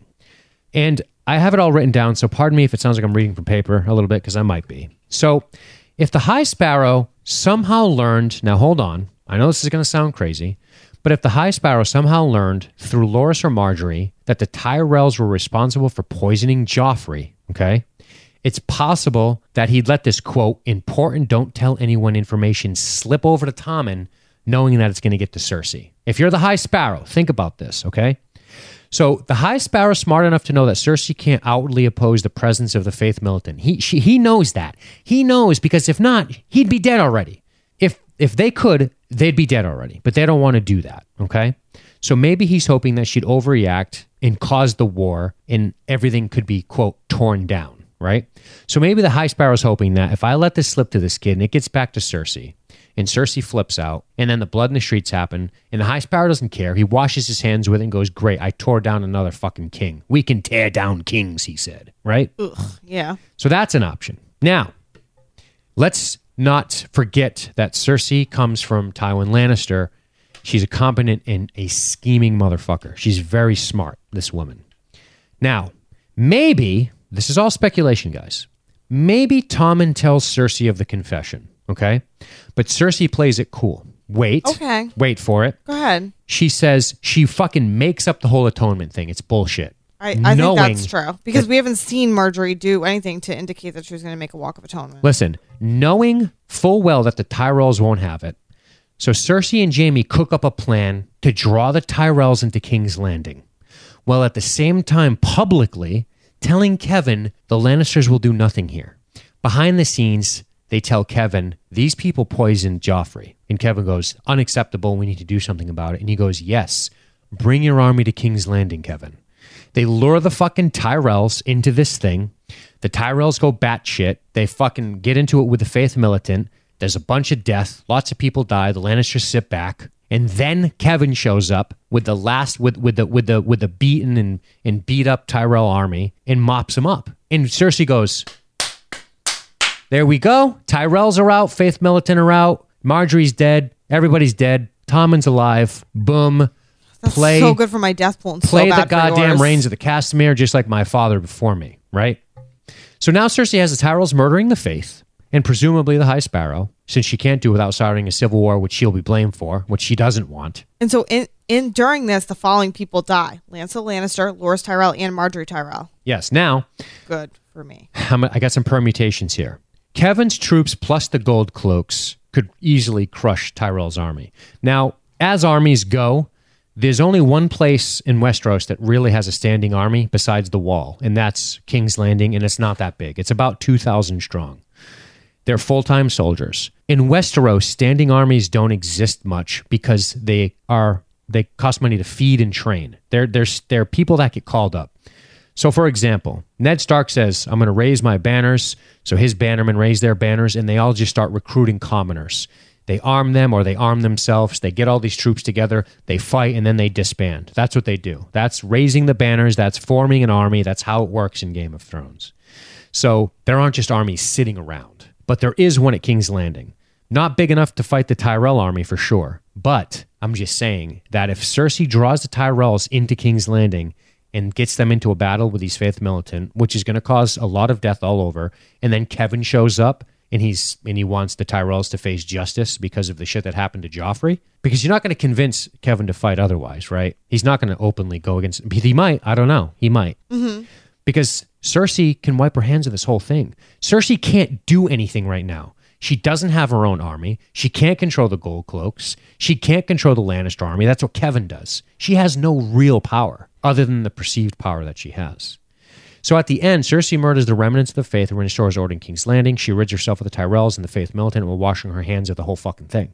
Okay. Now, there's some permutations here because this ain't perfect. Now, does this work if the secret was in fact the Walk of Atonement? Let's start with the, so the secret. Let's go back. Sure. So to you, If the secret is the High Sparrow found out that. because listen, Loras could have confessed. tell me that Loras knows. I'm that's the that's the part I have written down That's here. that's what I wrote too. As I listened to you do this whole thing, Right. I wrote Loras doesn't know. Period. we don't know that. Margaery did not give that information up. And do you remember how Margaery found out this information? It was later. It was through Olenna. It was like in this moment between. It wasn't like she was involved in the planning. Do you really think Loras knows this huge, really deep, intricate thing between Olenna and like Littlefinger? Because I don't. it's possible. I don't. That's the only hitch. But the other thing you could do is this. So pretend for a moment that this isn't the case, right? Cersei's plan might work with modifications. So Kevan truly doesn't do anything because he couldn't lawfully attack the Tyrells, right? The Tyrells will still come in, smash the Faith Militant, which is exactly what Cersei wants. And this bloody war and shit in the streets is going to be blamed on the Tyrells anyway, right? Mm-hmm. It still leaves Cersei with little power, but if the Tyrells rid the, sh- rid the streets of the Faith and the High Sparrow, what's to stop them from staying at King's Landing and then taking on the Lannisters? So that's the flip to this. Once the Tyrells enter King's Landing, it could be the end of Jaime and Cersei. So it could go either way. Because once they're in King's Landing, what's to stop them from leaving? Them telling Kevan to stand down could be their undoing. Because if you remember, when Robert's rebellion was going on and the Mad King wanted his friend to come help him, Tywin Lannister, Tywin Lannister said, sure. And he showed up and he said, let me in. And they let him in and he fucking turned on him. So that could be history repeating itself. You could get a situation where the Tywin, where, where, where Tywin's sins return to haunt them because now he's letting the Tyrells in and they might turn on the Lannisters. And that could be the end of the Jaime fucking Cersei show right there, right? It's possible. Sure. The only way it works, the only way you fight the Tyrells is is that you need Kevan involved somehow. And how do you do that? Yeah, hundred percent. How do you do that? And then the other thing I Seems to be pretty in bed with Olenna right now. Here's the other part, though. Could you motivate Kevan to take out the Tyrells by convincing him on the Lancel angle? He wants his son back. Bring your army here. It's possible. If Kevan Lannister starts a war over Lancel Lannister, I will probably puke. Right. Don't forget, you got But Dorne if Lancel too. dies again, I'm fine with that. Yeah, yeah. It's possible that the Tyrells lose here or the Lannisters lose here. My guess is the Tyrells are in trouble here, and it's going to come in the form of the Gold Cloaks maybe attacking the Tyrells once they're in. Maybe they don't need Kevan's army. Maybe the Gold Cloaks will suffice. Maybe the two thousand garrison men at King's Landing, combined with the Faith militant fighting the Ty- the Tyrells, is enough to take them down. And if the Tyrells are too dumb to see it, then they're fucked. I mean, But but they're not going to hook up with a Faith militant. Like there's no way. Like gonna hook- Cersei's done with them for sure. No, no, not hook up with them. But that battle starts, enroll the gold cloaks, and they kill everybody, Faith Militant and, and, and Tyrell alike. After that battle rages for a while and things are burning and shit's getting ugly, that's possible, you know? It's going to be ugly. I know that for sure. And there's no way Cersei doesn't have a plan cooked up to draw a Tyrell army into King's Landing. And if Olenna falls for that, or Olenna's thinking, wow, this dummy's going to let our army into King's Landing, we're going to crush them. And the Lannisters are fucking done. I guess we'll see. I guess we will see. I guess we'll see. But yeah, What's Tommen's fate going to be in all this? What's Lancel's fate going to be? Is Kevan going to be Lancel. motivated to do something for Lancel? What episode is this? Episode three? Yeah, but he did say, "I want my son back." Well, I'm He's- glad he that we admitted it. at least admitted that Lancel exists in the show because when people disappear from the show, then they don't die for two seasons. So Right. I like it. And then you got what else you got? You got uh you got how does Dorne play into it, right? Dorne, I forgot about them, and it was nice, and now you've brought them up again. Wah, wah. Boom boom boom. And then you wonder what Tommen's fate's going to be. If Margaery dies, maybe Tommen will off himself. I don't think he's gonna off himself, but Tom is definitely gonna die because that witch that you want to bang sometimes said it. Mm, yeah. Mm. But here's why I say that. The reason I mention it is because this all goes back to the High Sparrow having a piece of important Sparrow. Sparrow. This all goes back to the High Sparrow having an important piece of information. What interest does it serve the High Sparrow to let slip the Walk of Atonement is the secret? How does that help him? I don't believe that Margaery's actually making the Walk of Atonement. I think that is a lie. Okay, so you think it's a different secret. I don't even I don't know what the secret is. I haven't really quite thought about what the secret is, but the more I think about it, the more that I think that the secret isn't this walk of atonement. One, because I don't think Margaery would ever do it. Right, but you can't think of it that way. You have to think the best way, in my opinion, to think about what the secret is is knowing that it's something that the High Sparrow would slip to Tommen because he knows Tommen's going to spread it. So the High Sparrow is being very clever here. I, I understand, but I'm just saying that, that there's no way that the secret is that Margaery's making the walk of atonement. That's Right. something that Cersei's using because it's a way where she can get somebody else to fight her battles for her. Because the Tyrells had no interest in going to war. They figured there was another way out until Olenna heard that Margaery might, you know, make her walk of shame. Right. The chat suggested maybe it's that his parents are siblings. Maybe he said that. that. told Tommen. yeah. I mean, Myrcella was pretty chill with that, so Right, right. Yeah. What what end does it serve? What end is it? What what you don't want to do as the High Sparrow is enrage Cersei to come after you. But maybe you do if you want the whole thing to go to shit. Maybe you do want to tear down an empire, as he says so wonderfully. Yeah, who knows? I don't know. It's just I felt like the last time when Tom was talking to Cersei and he was saying things to her like, "You don't like Margaery, do you?" Right. Like these are all ideas that uh, it's obvious she doesn't like Margaery, but this has to do with the fact that this, the High Sparrow is putting ideas in his head about Cersei, about Margaery, about Tommen and his place in this whole thing. Sure, sure. I'll tell you what, whatever happens is going to be wild because they're talking about bringing armies to King's Landing. I mean, that's huge. For the for for for Jaime to suggest to Olenna to bring the the goddamn the, the Tyrell army the King's Landing, that's a huge thing. They would easily defeat the heist of the Faith Militant. I mean, it would be not easily because it would be revolution. There'd be a war in the streets. And I mean, that's not a bad play by Cersei if she's not involved in it and the Tyrells are. And then, but the only problem is, is the Tyrells are victorious and they're hanging out in King's Landing. What are you going to do, Cersei? Now you have zero power. If the Tyrells aren't victorious, they're the people who are like helping you pay your debt right now. I'm just gonna throw it out there. Like the Lannisters need the Tyrells. Right. They owe a lot of money to the Iron Bank of Braavos, I've heard. Yeah, but I don't think that would stop Cersei from destroying House Tyrell if she had the opportunity. That's true, I guess. That's her enemy. They have all the power. Margaery's her enemy. And she knows that Margaery ain't going to die without being repercussions. So, and you know how fucking Tywin Lannister rolls? If he's going to go to war with a house, he's going to kill everybody involved. So there is no recourse. You can't just pick off Margaery and hope the Tyrells chill. So Cersei's thinking, maybe not as cleverly as we want her to, but how can I off rid my enemies? How can I get rid of all of my enemies? And she's made that clear for a long time that her enemies are doomed. So I wonder how it'll go down. I But Loras too. is, uh, yeah. That whole thing with showing. The reason I thought about it is because that whole thing with Loras, and you know, I know him not him. He he probably doesn't know about the Joffrey thing, but who knows? Who knows what Margaery said? Who knows what? Who knows what Margaery said? Who knows what Loras said to this guy in confidence, or when they confessed, or whatever? But why even? Sh- I mean, I guess we just saw Loras to see him. I mean, what's he's in bad he's in a bad situation but how does that play into the story? Why do we care? Because we don't care too much about the character. That's why i was thinking if he's super vulnerable could he have said something that is, is troubling? Could he have confessed something that i don't care about winning. I don't care. I want it to be over. That's a liability if he knows state secrets you know? I just don't think he knows state secrets. fair enough. That's my. I mean, he could have told them that he was gay and banged a bunch of dudes, but yeah but they already know that's that. about it. they already know that and Could have confessed, right like that lady asks every day. Confess. it's possible Maybe he could do a walk of atonement. oh boy About time. Huh. I have a friend who I always tell to watch Game of Thrones, and she says she'll watch Game of Thrones when there's an equal amount of male nudity to female nudity. So, Wow. so it's gonna be a long time till she watches it. It's but I feel like have- this is a good good to way to. This is a good time to start with a Loras Tyrell walk of shame, Sounds good. preferably after he's showered and shit. All right, let's go to Meereen, my friend. Meereen, Meereen. Ready? All right, let me get rid of this and this. Garbage. All right, Meereen. Yes, You invite the enemy into our city. Grey Worm's pissed. Grey Worm's kind of boring, and I liked him in this episode. I don't I really trust like him him. anymore now that people have already started talking about them possibly being secretly in cahoots with Sons of the Harpy. And every time I look at them, it's with suspicion in my eyes. Nah, they're not. They're not. I know they're not, but I still can't look at them without suspicion now. No, they're the enemy. No, Grey Worm's good. He's he's he's good people. Um, we make peace with our enemies, not our friends, says the lovely Tyrion. A wise man. So Grey Worm says, "I kill my queen's enemies," and uh, Tyrion talks about diplomacy.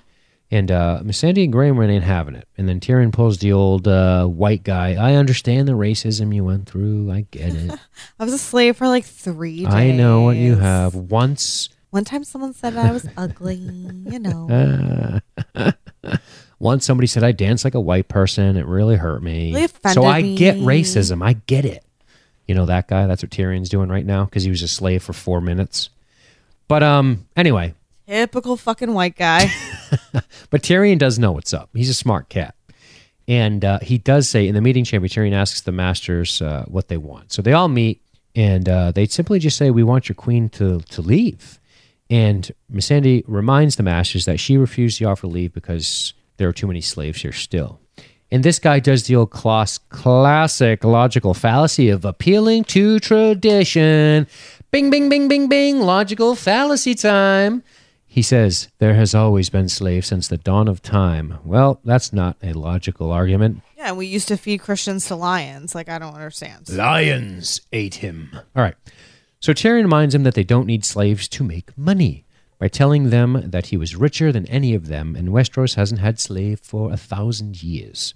So Tyrion is trying to win these fuckers over because it's not going well the his other way. And he's good at that. And then he drops a sort of arbitrary seven year thing on them.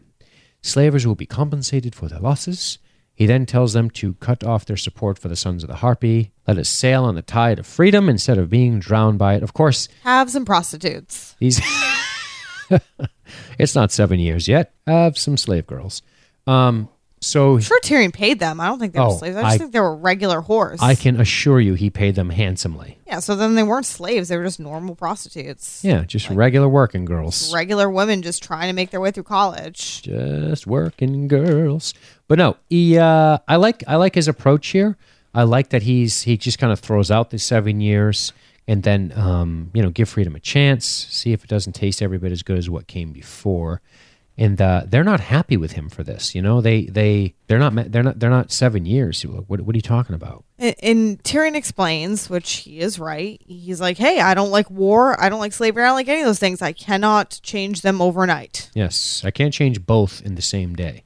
And this is, and I watched the little after show thing that they do on um, HBO Go, and they were saying that this idea kind of came about in the same way Abraham Lincoln was like, "Okay, I want to end slavery," but to him, it wasn't just like, "Okay, slavery's a bad thing, so I'm going to end it overnight." It was there has to be a logical way to do this where the country is also not completely devastated and broken apart. Right.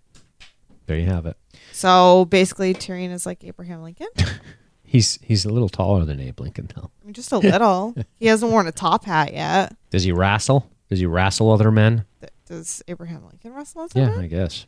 He does? Anyway, these representatives are not happy. The other representatives that meet in the throne room, right? they're wearing some serious eyeliner, a lot of eyeliner, like lots. more than I've ever worn. if they wore, if they spent less on eyeliner, they might get some some better clothes. But uh, yeah, I like this. In the throne room, he, you know, he knows they're upset. He ignores them for a moment and goes on to remind them that he is not their ruler, but that he is the queen's advisor. He has to set that precedent immediately so they'll listen to him, right? And then he sort of elicits Grey Worm here by saying he knows when to fight and he knows when to make peace. And they're like, You made peace with the slavers? They're so upset. And Grey Worm says, If there is a chance for peace, just peace, we should take it, bitch. Yeah. And then Good line. he has Missandei also Yep. lie about how she feels. She quotes uh, she quotes the main man Tyrion right here, doesn't she, she? she quotes a wise man A wise man, yes. who is Tyrion. Who is Tyrion? And then, of course, Tyrion agrees slavery is a horror that should be ended at once. War is horror that should be ended at once. I can't do both today. That's what you're just talking about. And then Tyrion reminds Grey Worm that he doesn't trust the masters, only their self interest. This is a great line here. He's like, listen, dude, I don't trust them, only their self interest. And Worm reminds him, we are not human in their eyes. And that's when Tyrion says, Their contempt is their weakness. We will use that to our advantage. And Grey Worm says, They will use you. That is what they do Yep, I wrote that down too. great line because Grey Worm knows the way these people operate because he's seen it. And I think that Tyrion sometimes thinks he's more clever than he is a little bit. And he needs to be careful that he doesn't get drawn into some kind of trap with these guys and get used. And that's what Grey Worm is cautioning here, which I think is great. Tyrion's got a plan, and we see how it goes. It'll be interesting to see how the Sons of Harpy react if their funding is actually cut off, if we see their numbers dwindle, if we see them get given up, if we see them start to disappear, if we see riots start to cease. I'm pretty sure that Daario's got some some silent backers that we don't know about, and he'll fucking hook them right back up. Oh boy, still on the Daario bandwagon. Yeah. Speaking of Daario, Speaking of Daario, do you like my segues? I'm doing really good with those right they're now. pretty good.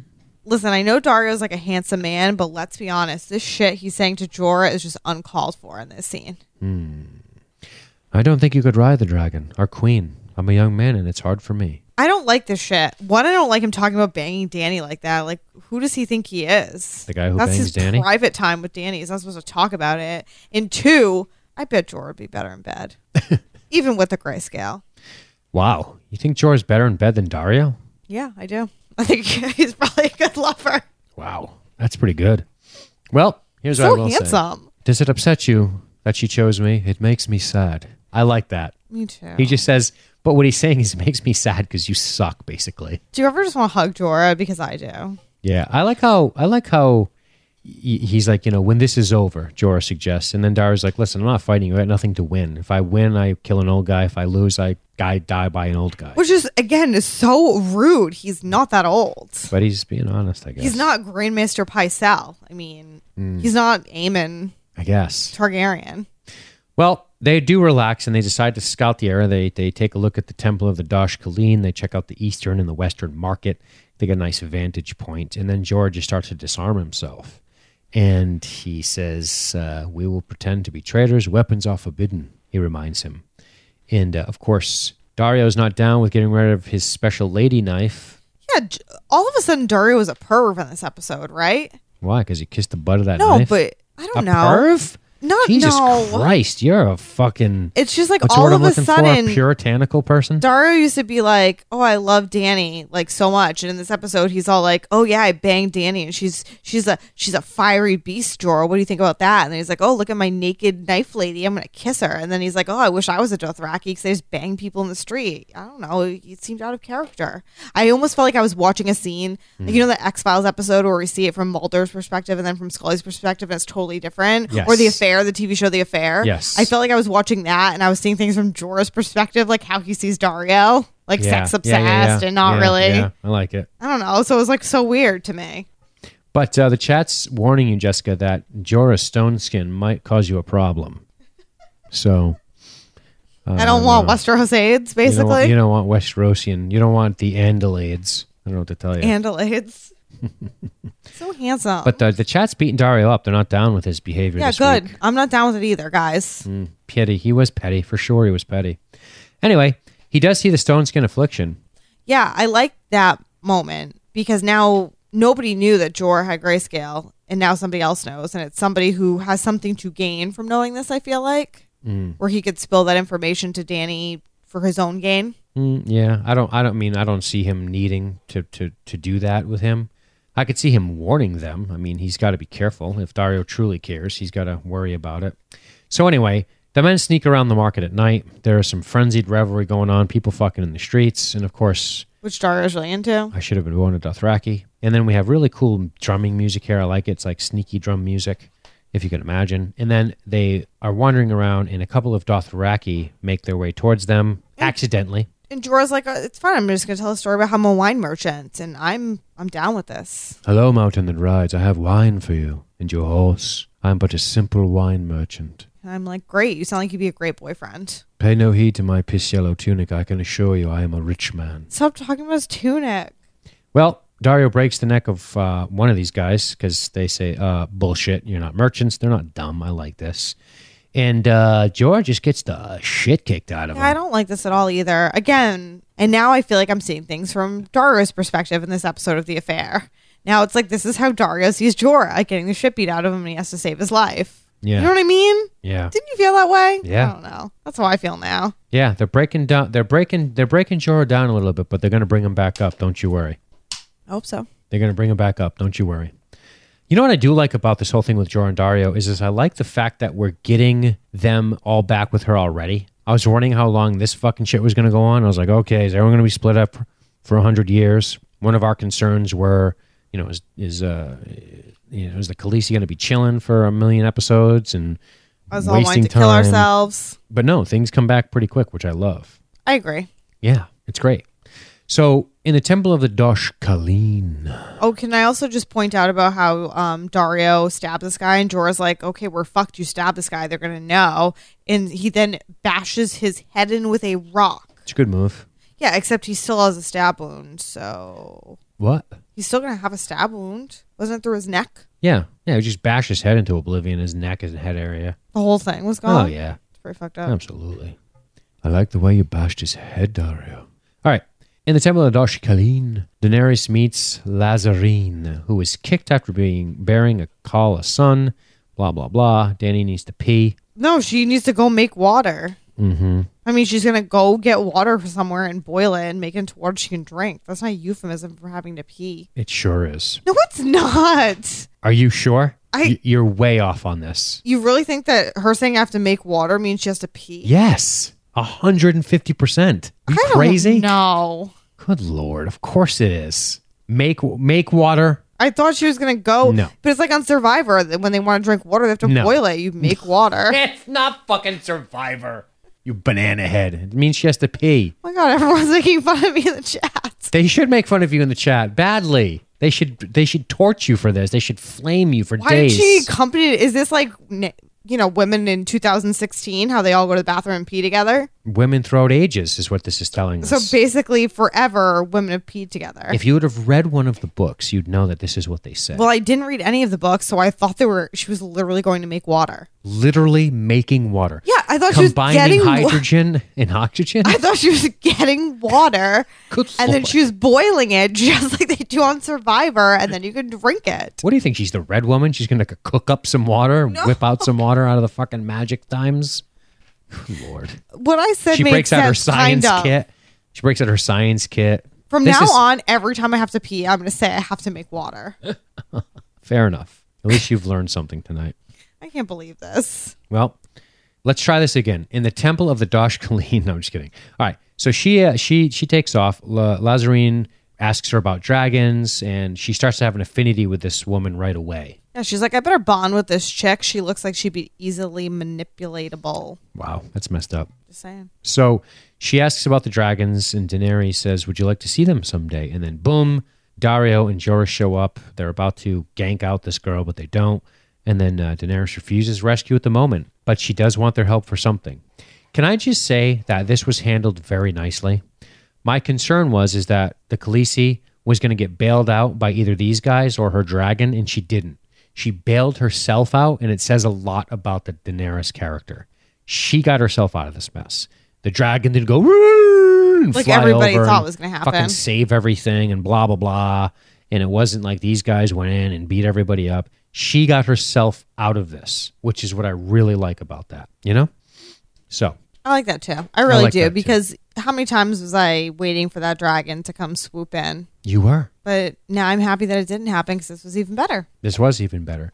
So she says, hold. And then we go to the Dosh Khaleen scene where they essentially get after it like they go kind of Ramsay Bolton here, but instead of a letter, it's more like Dothraki poetry. Like, you're a midget, you're pale, we're going to fuck you. Our horse is going to fuck you. Our blood rise are going to fuck you. We're going to fuck you. It's going to be great. Fuck, fuck, fuck, rape, rape, rape. So this is all the stuff the, these guys say, which is sort of what Ramsay was saying. Yeah, basically. And it's also what Khal Drogo said before Dany fell in love with him. So sorry that we all forget about that. But we do.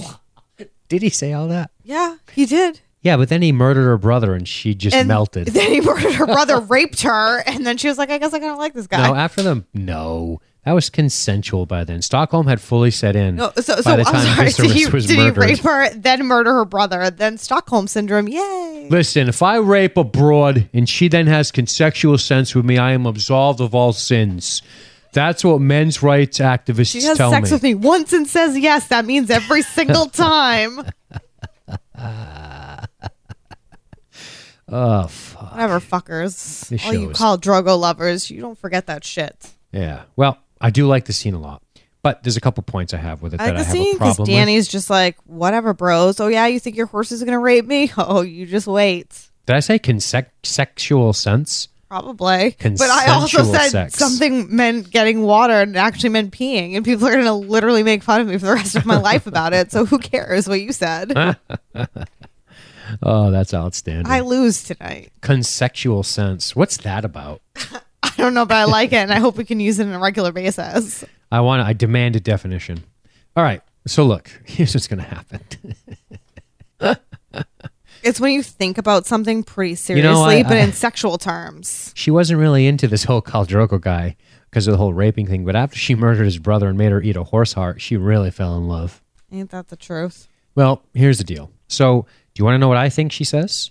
To tell her she has no voice here, she knows where she is, she's been here before, this is where the Caladrogo made all his promises. She taunts them in about being small. Small. And you can't blame the weather. Uh, with no ambition beyond who they will fuck and what village they will raid. I think this is a perfect insult for these guys, and this is really what they are. Compared to Caladrogo, these guys didn't have big plans. All they do is raid and fuck and take horses, and this is what they do. No real ambition outside of this. Right. None of you are fit to lead the Dothraki. I am. What? They laugh. She's told she'll be gang raped again by all manner of Really man- high in Yeah. the rape here. She's gonna be gang raped by all manner of man and beast, and then she simply smiles and uh, well, she says, uh, "You are not going to serve. You're going to die." Yeah, I like this part. Now, how many cows are in this room? I don't know, like probably like seven. Okay. Now, I'm pretty sure the Dothraki are afraid of water, right? Not fire. So when she pushes over that little fire sconce thing that's standing up there and it spills fire everywhere, and then she does her little speech and pushes another one down, I was shocked that none of these guys rushed over and just bashed her brains in. It's because she was standing in the fire. Probably. Like they seemed so helpless so fast. I'm just curious, like if you were in a closed-in room and someone pushed over a giant thing of fire and it started coming towards you in a blaze, like if you would logically think, "Why don't I murder this person?" I did that I think yesterday. instead you'd be scared. Yesterday, some dummy that I threatened pushed fire at me and I just beat her up. Yeah. I don't know. I'm just saying. Seven great warriors are That's just the sort of whole like. point. Is they're not great warriors; they're little bitches. Yeah, I don't know. I don't know about all that shit. I liked it. I mean, I liked the fact I could see the I could see the widow's hut going up quick because it's all timber. Yeah. I could see it burning fast for sure. But I'll tell you, they just sort of stood there and, and ran. It was like, uh, yeah, because you know it's not scary at all to have a giant fire coming towards you. yeah, maybe they just didn't realize what she was up to. Maybe they didn't assume she was going to burn herself in this place because that is the the one thing that she had. They didn't really know that she was going to just stand in the fire with them. I think that they thought, "Holy shit, this bitch is trying to kill us and herself. How the fuck do we get out of this place?" And I thought it was like that. You know, any any of these stories of fires in areas where you're like locked in a room and it's like, "How the fuck do I get out? How does it? How do they say it? How the fuck do I get out?" Okay. All right. Like, I'm just saying. You I get like. burned alive and see how much you like it. Okay, why don't you call freaking Princess Shireen up and ask how she thought about this whole thing? Yeah, yeah. It was. Uh, I don't know. I don't know. It was. Uh, Yeah, Robert in the chat says, and maybe the walls had accelerant that Jorah and what's his name put there earlier. I Come like on. I like that this guy said Jor and what's his name, and that Daario doesn't even get a name. So I like this guy, Robert. I could see. I could He's my see. friend. I could see Jorah and Daario pulling into a fucking shell station. Daario, you stay here with the car. I'll pay for the gas. Should we transport it in these tin buckets? If we pour it on the walls, surely no one will see my piss yellow tunic in the night. That, that might have been what happened. Yeah, I guess They probably called uh, Michael Madsen Oh. from Reservoir Dogs, and he let them borrow his gas can. Yeah, but then but then what happens? like that. Like Yeah. that reference. It wasn't bad. Here's some Right. fire. Have some fire scarecrow. But Yeah, here's have what some fire happens. scarecrow. Here's what happens. Dara's like, I mean, uh, uh, Jorah's like, Daario, I'm short on change. Can you pay the lady the twenty? He doesn't have money, does he? Fuck no, he just killed somebody and stole the gas. It's fine. I Or suppose. and then he probably had sex with somebody because that's all he does in Jorah's version Yeah. of the story. I don't know. They were they were they were running around like a bunch of morons, in my opinion. They seemed fairly. Uh, they they seemed a little too wimpy for me. Uh, just a touch, just What a if- touch. But the, the All I know is they were locked in there and the fire spread fast. I don't so- mind them being locked in there. I mean, I could see if she dumped the fire around herself. And she did. I know. I, that's that's the So- excuse. The excuse I'm giving it is the fact that she's standing in the fire. Nobody wants to get near her because she's standing in fucking flames. Okay, that I will give it. Um, and they were locked in. I will. I will give it that. And it certainly would burn quick because it's wood. But anyway. Anyway. So this is amazing. I like how this place burns. We get natural Emilia Clarke boob, right? She steps out there, burning up. Yeah. And it's really her boobs, okay? I know I just had this whole conversation about how she didn't want to do nude scenes, but then she actually did this nude scene and did an interview about how she never said she didn't want to do nude scenes. It was just apparently a random coincidence that she stopped doing nude scenes forever. And then she did this one again. But those are her real boobs, so Yeah, enjoy everyone. enjoy. Well, there you have it. She stands out there, and uh, Everybody fucking bows to those. Jamel My boobs. Bell says Great White Hope version 2. That's true. hope bow to the platinum haired bitch. And uh, there it goes. just like I said last week and the week before, and every week since uh, Dany has been with the Dothraki, that those motherfuckers were going to fight for her. And look who was right, as per usual. As per usual. Except for the times I said things like, Oberyn will never die, he's the best. Um, if Olly kills Jon Snow, I'll kill myself. Um, what else did I say? Other than those things, I'm pretty much things. always right. Oh, yeah. Always. 100%. I don't think you've ever been wrong on this show once. Definitely not. Yeah, it's pretty, pretty, pretty good of you. But uh, that's the episode. So, Yeah, it boy, is. things are heating up. There's going to be bloodshed. Blood. Holy shit. Now, I think that's the end. Is that the end? I think so. All right. Um, are we going to take a break before we do Sure. the listener comments? Or do you know who you want to read already? Um, well, I mean, I didn't read all of the comments yet, but I picked one that I kind of want to read. It's just a short one. Oh, okay. Um, let me see something here. I do have my comment that I want to read. It's short, but it has a good point. Okay, awesome. So what you're saying is is that we don't need a break. I don't need one. Do right. you? No, I don't. Do you need to go make water? Boy,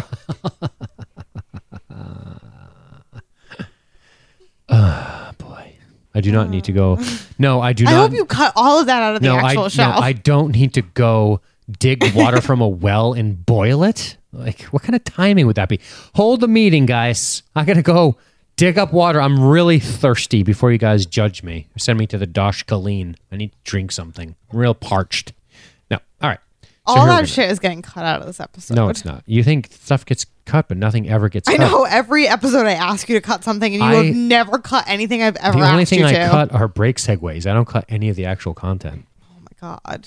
Sorry. One day I need to learn how to edit this shit so I can make sure only good stuff I say makes I got like air. 40 passwords on there, so forget about it. I'll probably guess them all. All right. Let us get to some listener comments. Ooh, there's quite a few. I know that's Uh, there's tons. Who do you want to read this week? I'm gonna read Carlos Freitas. Carlos. Go for it. You wonder what Melisandre would say if she saw the miracles of Daenerys Targaryen. Jon Snow is the prince who was prom. Never mind. It occurs to me that Dany is very good at conquering, but not so great at ruling. Jon is very good at fighting, but not so great at politics. Tyrion is great at politics and ruling, but not so great at conquering or fighting. It's almost like the three of them complete each other. Together, maybe they are the prince who was promised. Question mark. Hmm. Nice. I like the idea of this threesome being in charge or being in any way involved with each other. I like it too. honestly. And which is why I wanted to read the comment. And it is true. It's a very valid point that they all pick up where the other one's weaknesses are. Yeah, yeah, it's a good point. Uh, da, da, da, da, boom, boom, boom, boom. All right, I'm I'm t- I'm deciding between two here that I like both of them. I mean, I like all of them. I'm not gonna lie, but here I'm gonna go. Here goes. Stephen Holloway says, "Mad props to my main man Jorah for keeping it together at the end. Like I feel that he has was mere moments away from rendering that shirt a piss yellow." cum rag is his words. Still, I can't help but feel it was a missed opportunity. Some scaly old guy pumping flesh is but a drop in the ocean to those deviant, horse bothering savages. Oh my god. Great episode, though. Had a nice slow burn and some touching moments. Humor was solid, too, especially Jorah's sand strike. Man, I'm so up on Jorah right now. Don't die, Jorah! Yeah. I'm not saying anything. He is on my Deadpool, but still. I read that for you. Legit my favorite. I love him. I know you do. Heart, heart, heart. So uh, these uh, there's a lot of good thread. There's a great thread of comments here on the Facebook page, uh, facebook.com slash groups slash LSG on GOT. That's facebook.com slash groups slash LSG on GOT. Do do do do. So that's it. That's all we got for our listener comments this week. Short and sweet. All right, All right. Jessica, Yes. do me a favor. Mm-hmm. Can you update us on the Deadpool? Yeah, I will. Yeah. So, not much action in the Deadpool this week, as there was only one real major death of a character, and that was Osha, the wildling. Um, so, Christina Brown still in first place with three dead, and one of hers is about to die next week, named Loras Tyrell, as far as I'm concerned. anyway, second and third place Oh, is an eight way tie now. Jay Fink, Joe Pulcini, Kelly Beam, Maria Kirby, Steph Dion, Steve Renault, Tori Hunter, and now added to the group with his crazy pick that turned out dead, Nathan Tamulus. That is a fact. Now, I would like to talk a little bit more about this. John, you are in the chat right now. That thing that you were messing around with, how would you feel about me revealing some of the hilarious titles that you came up with um, for some of the placements of some of these people? Let me know because I'm going to pull it up on the website right now. I know you still have it in a draft, but I think it's fucking hilarious what it says. But if it's not ready, it's not ready. But what he did is he has names for everybody and like what their title is based on where they are in the Deadpool, and it's goddamn funny as shit. So if he's telling me that I can go ahead and, and Oh, he says, "Go for it, handsome." all right. John. Johnny boy is not afraid. That's what I like about him. All right. So he is doing, we- we, have this in the works right now on the website, libertystreetgeek.net. We're going to probably have it go to gotdeadpool.libertystreetgeek, right? Sure, .net, something that like sounds that. reasonable to me. But anyway, here's how he has it written. it's pretty funny. So he has them in different ranks. This is not published yet, so this is some nice insider information. But front runners, he has Lady Christina, calls her the Red Woman. Then he has Jay Fink, the Faceless Man, Joe Pulcini, the Smiling Knight, Kelly Beam, Breaker of Chains, Maria, Khaleesi Kirby, Sir Nathan Tamulus, sort of moaning. Hello, ladies. He has Lady Steph Dion, Wardeness of the North, Steve Fernald, the King Beyond the Wall, Sir Tory, the Hunter of Heads. oh, it's good. His So good. Really fits well Yeah. for that.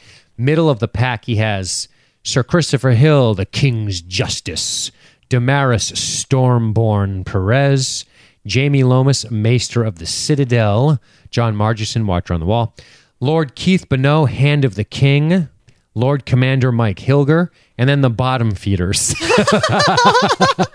and he has like the sigils to represent it. So, uh, Sir Adam Talbot, the Gallows Knight, Sir His Majesty Dean Martin, the Mad King. God damn it, Jaime Lannister, stay away from me.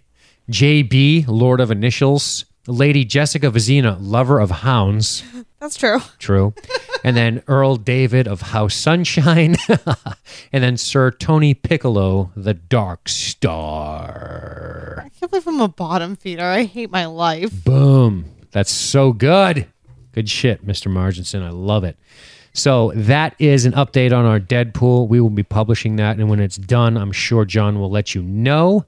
If you listen to this and you're not on the Facebook, shame, confess. You should be on the Facebook page if you have Facebook. Facebook.com slash group slash LSG on GOT. I don't know why I feel the need to sing that every time. I don't either. It's kind of Because it's weird. vowel ridden and I can't help myself. I want to sing.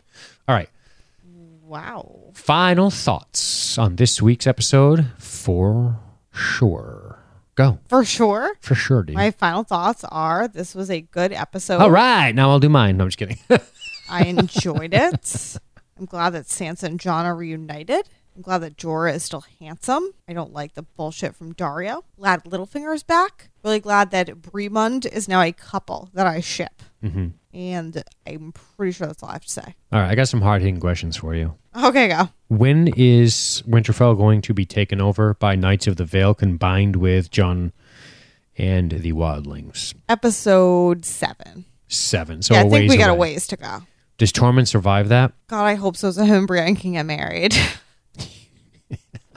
Does Ramsay survive it? Fuck no. Who's going to kill Ramsay? Sansa. Really? She's she's not going to ride into the goddamn battle. That's what you think. She's a tough motherfucker. Hmm. I think Theon somehow is going to kill Ramsay still. Really? I, I, I, He's going to sail to. Winterfell and okay, kill him? I don't think that, but like deep down, that would be the best thing to happen. Yeah. And I would like it. So I'll just pretend. Yeah, okay. I'll give you all this. His dogs. Kill him? Yeah. That's what House Dark Remember says in the chat, and I actually think it's a great idea. And I'd like to get on board with that. I want the, I want them to get justice. Like this The is what I wish Michael. Vick's dogs had done to him. Wow. Isn't that what Ramsay's dog should do? well, I guess. Dogs aren't mean though. They don't normally eat people. Just saying. Now everybody drink and forget that stuff I said about water. They're never going to forget. Trust me. I, uh, I I can already see the Photoshop things happening in I my know head. there's already one on there. Is there? Oh my god, that was fast. All right. So here's what I want to say about this episode. I liked it. I'm really intrigued by what's going to happen at King's Landing.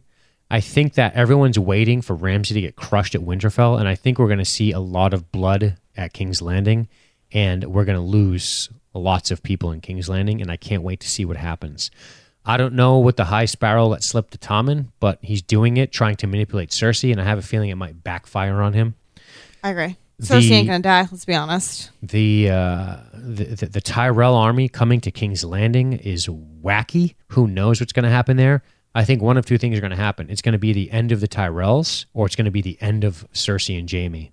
But I have a feeling neither one of them. I have a feeling one of the two houses is not coming out of that in, in full tact. If Cersei is anything like Tywin, she'll figure out a way to make that happen. Yeah, let's be honest. Cersei and Jaime aren't gonna die right now. I don't know. That means the Tyrells could be in big motherfucking trouble. That means somebody made some good picks. yeah, I And I'm gonna have a good name now. Well, we will see you next week. We will most likely be recording live at the same time, but we'll let you know by Thursday when the live show will be recording. I can yeah, I can do Nine again. I can do nine next Monday if that works for people, or I could do earlier It on has the to work Tuesday. for you and I. well, it works for me. Yeah. Okay, then that works Nine on me. Monday works for me, but if earlier is better for the chat, I could do earlier on Tuesday. There you go. That's go. all. So just Boom. think about it and get back to me, guys. I will. Sounds good. All right. So I guess we will see you next week at nine. This podcast episode will be available tomorrow morning. That's Tuesday. And uh, we'll make sure to get it out to you. But uh, I will leave the chat open so you guys can chit chat. But I think we are going to get up out of here. All right, ladies and gentlemen, thanks for checking out LSG Media's coverage of A Game of Thrones. Make sure you check us out on the web at libertystreetgeek.net. That's libertystreetgeek.net, where you can see other shows we have like The Walking Dead and the Science Fiction Film Podcast. All right, folks, we will catch you next week. Have a good one.